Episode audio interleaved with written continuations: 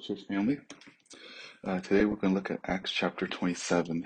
And as I said throughout this whole study through the book of Acts, uh, one of the cool things is that we see God's providence. And that is a doctrine, I think, personally for me, been something I've been reading and thinking a lot about the last two years, particularly through the pandemic, um, because I think when we understand uh, God's sovereignty and providence, it gives us hope knowing that we are always being secure in the will of God as long as we're faithful to Him. And when we get to Acts 27, we see that, that God is ultimately going to use events to draw people to Him and move people to where He wants them to go. And here we see that uh, Paul here is headed to Rome. This is something that is really a a prophetic statement all the way from Acts chapter 23. Um, uh, God tells him, Take courage, uh, as you have solemnly witnessed to my cause at Jerusalem, so you must witness at Rome also. And from 20, chap- Acts chapter 23 to Acts 20, 27, this is a years later. Uh, so you will have to wonder, is God really going to fulfill his promise? And after Paul went through one trial after another, one defense after another, he eventually sees God's hand in bringing him to Rome. Uh, Paul knew he was going to get there, and he just kept trust, entrusting himself to the Lord. And as he uh, sees the moment, he just becomes courageous and, to, and just continues to um, move forward and see God's plan, which gives him uh, courage.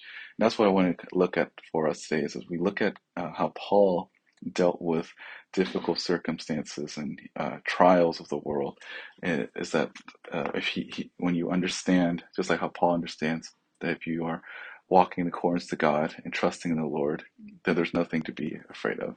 And that's a really valuable lesson for us, especially in this day and age. So let's begin uh, for uh, Acts chapter 27. We're going to just look at half of the chapter today, and then we'll look at the other half next time. So the beginning, Acts chapter 27, verse 1. When it was decided that we would sail for Italy, and it's interesting here when you see the word we means that Luke is finally back in the fold. Uh, up to this point, you know, Paul was in prison, he was separated from everyone. And a lot of the account that Luke is writing, he's just uh, he's he's rec- recounting the situation. But at this point, Paul and Luke are finally reunited, and there's probably others as well. But it's just fascinating that uh, he's finally using the first uh, first person plural here, uh, that we will sail for Italy. Uh, they proceed to deliver Paul and some other prisoners to a centurion of the Augustan cohort named Julius. So this is a huge group of people. Um, you know, centurions about like a hundred or so. So, uh, and if you think of all the prisoners as well, it's probably around like 200, 300 people. And there's one uh, journey to Rome. Uh, so there's a lot of them. Verse 2 And embarking in an Adramyttian ship, which is about to sail to the regions along the coast of Asia, we put out to uh, sea accompanied by Aristarchus, a Macedonian of Thessalonica. Now, it's just interesting to see right in the beginning that um, they're actually willing to let Luke and other disciples and friends follow them. And it seems to imply that Festus uh, uh knew that he was innocent and that he wasn't uh, guilty and he wanted to do something to make up uh, to Paul for what's going on. So he's like, hey, why don't you just go with some of your friends? Uh, why don't some of your friends uh, uh, join you in this? And the reason why that is because in verse 3 says, The next day we put in Sidon and Julius treated Paul with consideration and allowed him to go to his friends and receive care.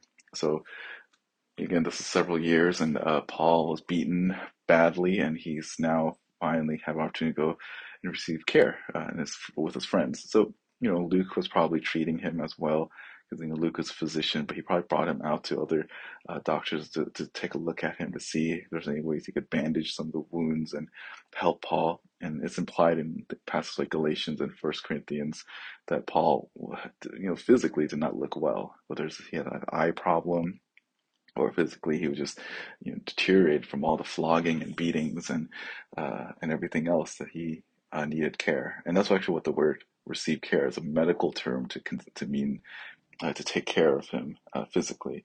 So, um, because of uh, Paul's faithfulness, uh, God provided a means by which he was being protected and even have care. And this is something that we understand that you know when you're in a context of a church, you will always have people to be with you during times of trial. This Proverbs chapter 17, verse 17, about how a friend. Some friends are just made for trials. They're just fit for those type of circumstances. And I know that as as we continue to grow and walk along uh, with one another, we will be like the Proverbs seventeen seventy friend. A friend loves at all time, and a brother is born for adversity. Paul was with, with, a whole group of other people that were willing to uh, care for him and, and, really endure all of this to, with him. And I think that's a lesson for us as friends and believers in the context of the body is that we need to learn to endure suffering with one another. That in times of trials and persecution, it's very easy to flee, uh, but a true friend sticks closer, especially during times of adversity. And Paul had that. Paul had Luke and probably others as well that was able to care for him uh, physically during time where it was not easy to do so. Verse four. From there we put out to we were for there we put out to sea and sailed under the shelter of Cyprus because the winds were contrary. When we had sailed through the sea along the coast of Cilicia and Pamphylia, we landed at Myra and Lycia. So this time when they're traveling, and just even like now, and when I know some of our church people go on cruises, there are certain seasons that are just better travel than others. And, and back then, the best time to travel was most likely the summer uh, yeah, it's a summer, spring, summertime because the winds were not that bad. But for them in that area, they probably most likely travel around late summer or early fall because winter would have been really difficult for them to go. So they wanted to go earlier, or at least around that time, so that they could miss the winter season, or so that didn't have to get to the winter seasons. Verse 6 There the centurion found an Alexandrian ship sailing for Italy, and he put us aboard it. So there was some sort of transfer being made, and he's going to go to uh, Rome verse 7 and when when we had sailed uh, slowly for a good many days and with difficulty had arrived at uh, Cnidus, since the wind did not permit us to go further, we sailed under the shelter of Crete off Salmone. So they were, uh, it took them a while to get there and they went to the open sea and they couldn't handle the wind. So uh, eventually they tried to get away from the wind, but they weren't able to do so. Um, so now they're, again, took them time to uh, get there. Uh, or at least to move forward to where they needed to go, which is Rome. Verse 8 is that with difficult sailing past it, came to a place called Fair Havens near, uh, which was the city of Lasea. Uh, and eventually they got through and they landed this place. And remember, all of this, although in scripture it seems like it happens very quickly, but in the context of what was going on, it, it was a span of like weeks and months. And you can imagine just how nerve wracking and how frustrating it is when they're trying to move these 200 some people to from one place uh, to another, and they just kept getting delayed. And then there's all these different uh, weather problems that making it difficult. It puts us, you know, some of us when we go to airports or we travel, we, we get frustrated when things get delayed. But at least we're in the comfort of an airport. But here, there's like, you know, the elements were bothering them, and they're with all of these other people and prisoners, and just waiting to see what's going to happen next. Uh, first time. When considerable time had passed, the voyage was now dangerous, since even the fast was already over, Paul began to admonish them and said to them, May I perceive that the voyage will certainly be with damage and great loss, not only of the cargo and the ship, but also of our lives. So he's warning them here. Uh, Paul is warning them, don't do go on this trip. Uh, it's going to be very difficult because it's starting to reach the part where it's like past fall, it getting getting into the the winter time. Verse 11, but the centurion was more persuaded by the pilot and the captain of the ship than but what was Paul saying. So he doesn't listen to Paul's warning. Again, this I'm not saying that as Christians uh, we're supposed to be able to be masters of weather or, or, or current events. Um, but sometimes we understand that sometimes Christians are going to say things outright, and the world's not going to listen. They're not going to listen to reason or anything like that. And that's just a normal reaction to it. But uh, you know that's just how the world works. Um, first of all, because the harbor was not suitable for wintering, the majority reached a decision to put out to sea from there. If somehow they could reach uh, Phoenix, harbor of Crete, facing southwest and northwest, and spend the winter there. So they hoped to reach there because they knew that that's place where there would be safety. Verse 13 When a moderate south wind came up, and supposing they had attained their purpose, they weighed and anchored and began sailing along Crete close inshore. So the reason that why that is is because in case something happens, they could be, you know, go go back into the shore. So they wanted they didn't want to go too far into the sea. Um, because in case something bad happens, they could escape, or at least have a higher chance of escaping. But we see that's not the case. Verse 14, but before very long, there rushed down from the land a violent wind called Euraquilo, and when the ship was caught in it and could not face the wind, we gave way to it and let ourselves be driven along. So this wind, this typhoon-like wind, just blew them away. So they wanted to go close, and they're like, nope, that's not the case. Uh, they're in other words, you imagine what the captain's probably thinking, like, oh man, we should listen to this Paul guy. Uh, they probably thought that it's over for them. Verse 16, running under the shelter of a small island called Clauda, we were scarcely able to get the ship's boat under control. Uh, after they hoisted it up, they used supporting cables and undergirding the ship and fearing that they might run around on the shallows of uh, Cyprus, they let down a sea anchor, and this way they let themselves be driven along. Next day, as we were being violently storm-tossed, they began to jettison the cargo. On the third they threw the ship's tackle overboard with their own hands. Since neither sun nor stars appeared for many days, and no small storm was assailing us, from then on, all hope of our being saved was gradually abandoned. This is just so sad. Like they, they realize after several days of like throwing away their cargoes and trying to do their best to survive, uh, it's like they lost hope. Um, and this during the time when there's when things seem to be the most difficult. This is where Christians need to rise and be able to um, to give courage and, and give comfort. Because as Christians, we know that the worst thing that can happen to us as Christians is that we get to go to glory. We die and we get to go to glory.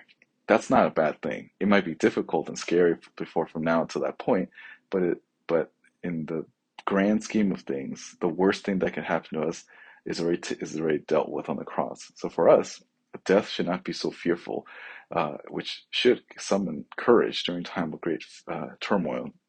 And when I look at the times now with all this COVID situation and you know economy seemingly not doing well and uh, all these social unrest, Christians should be the most courageous because we know that nothing in this world lasts. It's what the scriptures are described that the world will progressively get worse and worse, and Christians should always be willing to stand up and, and give courage and give other people courage by speaking truth into their lives. This is what Paul did, verse 21.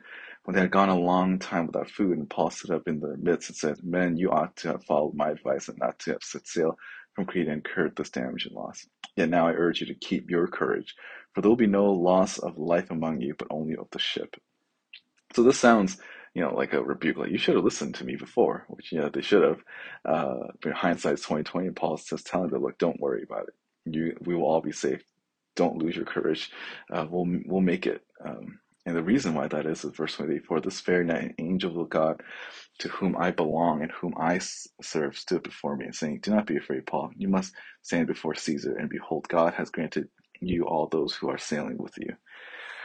So I thought I find this very fascinating because Paul's saying, "Look, I'm going to have to go um, to Rome. Like I, uh, I'm not going to die here. Uh, I'm going to get to Rome at some point. So it's really a blessing for all of you the fact that I have a promise from the Lord to go and be tried by Caesar here. And that's just the reality sometimes of being a Christian in a fallen world. Like the Lord blesses us, and sometimes in our blessing, us, the society around us, are also blessed. You know, kind of like when God says He He rains on the righteous and the wicked, or even in the context of marriage, sometimes the the believing spouse gets blessed by the Lord, and that blessing to that believing spouse gets poured out to the unbelieving spouse as well. So there is, in a sense, as if we continue to live faithful lives around us, we, uh, the people in our lives, uh, will receive some sort of uh, benefits just because of our faithfulness. Um, and not all the time, but that, that's just general. Sometimes this happens, and, and you know we have to see God's providence in that. That like the Lord is um, the reason why we are safe is why other people, even in non-believing life, uh, friends and family are safe is mainly because uh, God's doing in our life. Uh, this isn't to be proud of our own salvation, but to praise the Lord for how He's good and taking care of us and even those that do not uh, worship Him. And uh, and that's what happens. And verse 25, therefore take up your courage, man, for I believe that it will turn out exactly as I've been told. But we must run aground on a certain island. So Paul is just telling them, you know, this is what's going to happen, and God will prove Himself to you that everything that uh, that happened, that will happen, uh, will take place. And in that, courage and His faithfulness is supposed to show them that the, the God of the Scriptures is the one true God. And at the time uh, when Paul was talking to these people, remember these are like you know the Romans. They they believe in like Poseidon and and others that can control the sea, and much like how in the Jonah account, uh, people became fearful when Jonah was tossed in the water and then the storm stopped. This is a similar instance too, where God is going to show himself to be faithful through this entire shipwreck. And I, I and I wouldn't be surprised if some people got saved because of this. Um, that through this event, um, they saw God's providence in Paul's life, and like, okay, Paul had to go through every single trial, and it had to be sent to Rome, and then it's through that that I was able to understand and know that Jesus Christ is Lord, and that the the, the God that Paul worship is the one true God. So even though this seems like it's just uh, one calamity after another for Paul, it was actually a way to draw people to the Lord and even to counter those who were worshiping Poseidon and other false gods to show them that their gods cannot save them, but only the God that Paul worshiped was able to rescue them. So that's it for us today. Uh, I think that's just a big lesson for us is that as we're being faithful to the Lord and we derive courage from God, um, from God's word and His promises, that it should lead us to live a courageous life with those around us. Hope that this is helpful. Take care and have a great day.